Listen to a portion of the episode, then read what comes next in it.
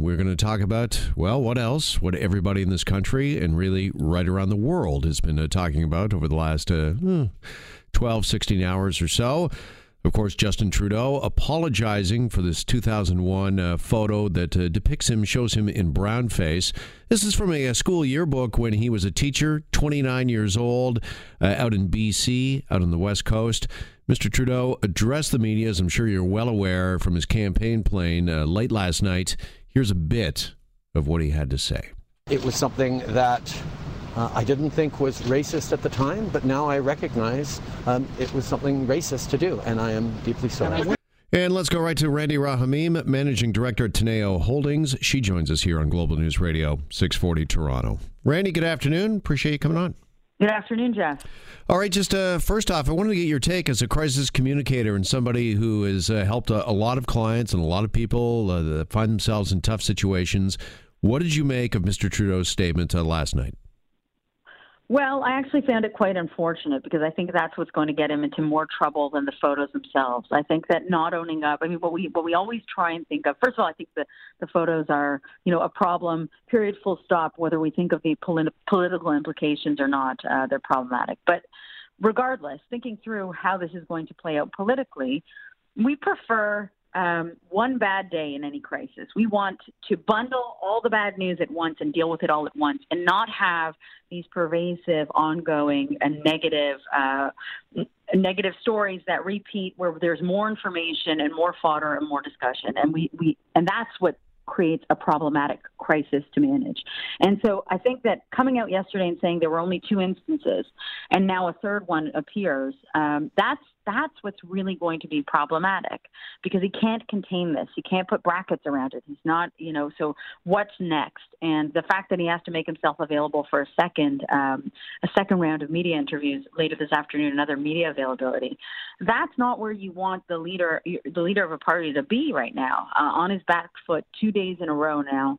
Um, so I don't think it's being handled well. I think he was a little bit glib in his comments with regards to, you know, how I love a costume. Um, I think that you know making light of the situation is not helpful. I think mm-hmm. he tried at times to use plain language and and take ownership, um, but he was unsuccessful in doing that by not providing all the facts. All right, you uh, covered a bunch of things here, so let's uh, really parse a few of them. First and foremost, yes, Mr. Trudeau is expected to address the public, uh, take reporters' questions again. We're thinking maybe at the top of the hour, right around 2 o'clock. When and if that happens, we will bring it to you live here on Global News Radio. And as you mentioned, uh, one of the cardinal rules in these cases, Randi, is full disclosure. And it was pretty eye opening to hear uh, Justin Trudeau admit that uh, he'd done this not once, but twice, the other time in uh, high school. And this morning, Global News broke the story of a third case. There's a video of a Trudeau in a brown or black face. Uh, again, just how damaging uh, is that?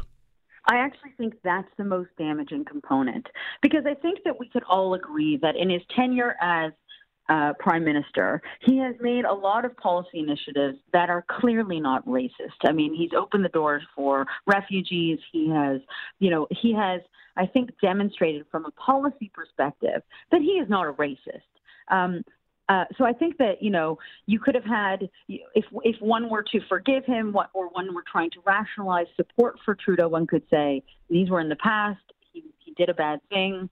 We don't agree with what he's done, but overall, he's proven himself to be somebody that is quite tolerant and progressive in his policies. Okay. But then now to have it come out again, I think where this is damaging is, and, and this is why I think it could be a mistake for opposition.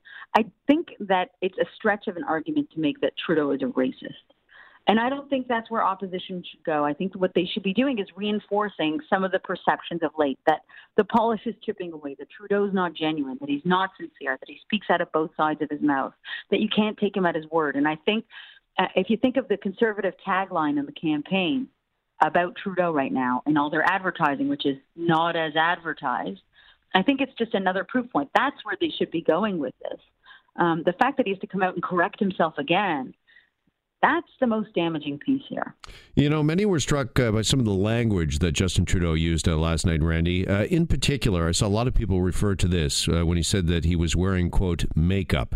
And some have said that that was an attempt to somewhat downplay the seriousness of this and uh, what actually uh, happened. Uh, do you think makeup was that a wrong choice of words? Yeah, but I can see why they did it. I mean, I, I can see why he wouldn't want to have the words blackface come out of his mouth. And I think that, um, but I think that he took, look, I think he tried his best to take ownership of the issue. I don't think, um, I think that, uh, you know, whether we debate if he's a racist or not, whether it was the right thing to do, I think we can all agree that you know it was a, that what he did was wrong, and I think that he honestly tried to issue a sincere apology. Those apologies and that statement was crafted with a million people. Like there were probably at least ten people involved in crafting that statement. Um, so those those words were chosen quite carefully. Um, and I think so. I think that uh, I, I don't think the words are terrible. What I think is terrible is that you know owning up to two out of three, that's going to cost him in the long run. Yeah, let me also ask you about his uh, use of uh, the term "pissed off," which always gets anyone's attention when a world leader uh, uses language like that. Uh, but he said several times during that press conference last night that he was pissed off at himself. Uh, wondering also if that's a poor choice, because does that not make it about him instead of those that were offended by the actions?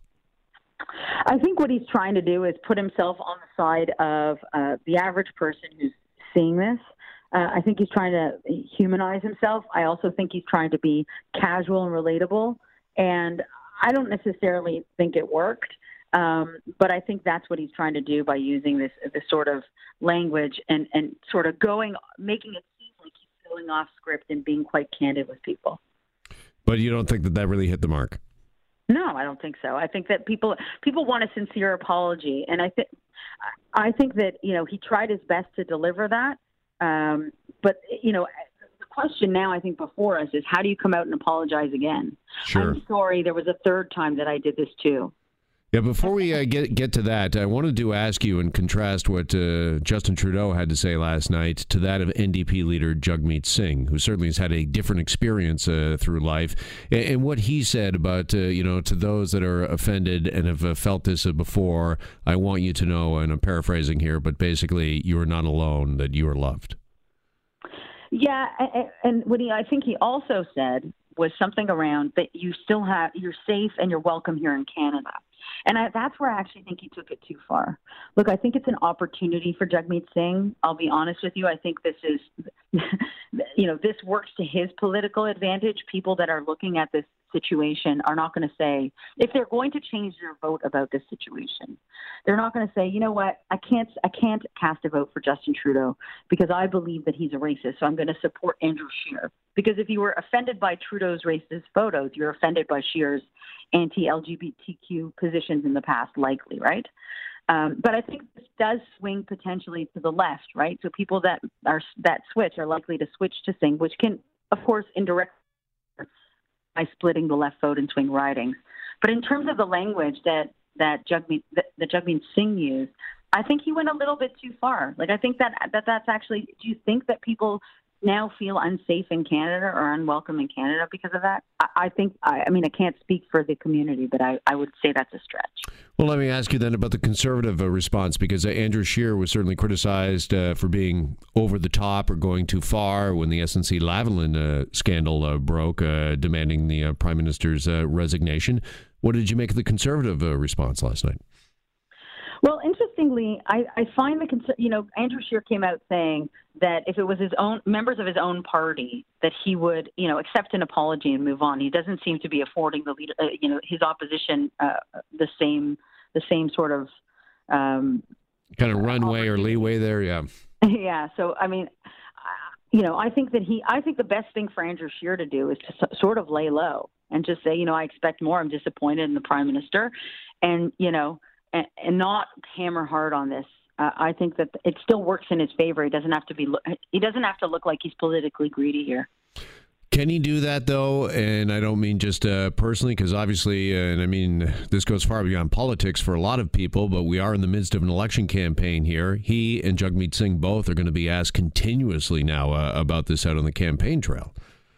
Yeah, I think that he. I, but I think the the tone and the way in which he addresses it has to be, uh, you know, I'm disappointed in the in the prime minister's past behavior. I I think that I call upon him to issue a proper apology to the Canadian people. This is just another example of how you know who what he says and, and what he does are just completely out of sync. That's where I'd go if I were Andrew Scheer. I just wouldn't keep hammering home the he's a racist because I, I think that's going to fall flat for some people. Yeah, but if he, uh, you know, uh, pairs that up or marries that uh, with SNC Lavalin, the uh, Aga Khan, uh, several other things, uh, again, playing to that conservative narrative of not as advertised.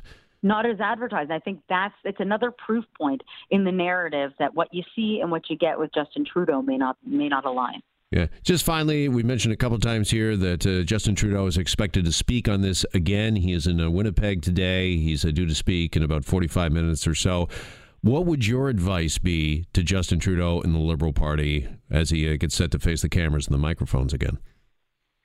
Well, the first thing I would do is make sure that there wasn't a fourth fourth incident that was going to surface, um, and and I think that I'd really want to get at. And I think that he would know because you recall, like, they've done a lot of vetting of their candidates. A lot of money, the Liberal Party puts a lot of money behind any potential candidate. So they have insurance, they do opposition research on their own members. So I don't believe that this is news. This you know, this is known, I think, to the Liberal Party and to people in the inner circle for a long period of time. Um, so I think that what he needs to do is come out very plainly um, and say, an, another video has surfaced. I am, I completely regret what, what, what I've done in the past. I think people can take me at my word and at my record that I'm not racist, but that's not good enough. I'm going to be meeting with members of the community to apologize to them directly, and uh, I look forward to you know working on rebuilding my your your faith in me as a candidate. Like I, I think that's it. I would keep it short and sweet. Yeah, but uh, you have to wonder how hollow some of those words are going to ring for a second uh, consecutive day uh, once another video has surfaced. If we just hear the same, you know, basic talking points, which are, um, I deeply regret, I'm truly sorry, I, I take full responsibility. Yeah, but I don't know what else he can say at this point in time. I think that you know, remember, October 21st is a lifetime away in in, in a campaign. Got a month to go. So what we think is dominating uh, the the narrative between now and then, I mean, that could shift very quickly. So I think if I were him, I'd offer a sincere apology. I'd work on uh, meeting directly with members of the community just to repair relations, and then I would uh, hope that this moves on and there's nothing else that's going to come out. All right, Randi. Something else that changes this narrative. Yeah, appreciate the uh, time and your expertise as always. Uh, thanks so much for coming on. Thank you.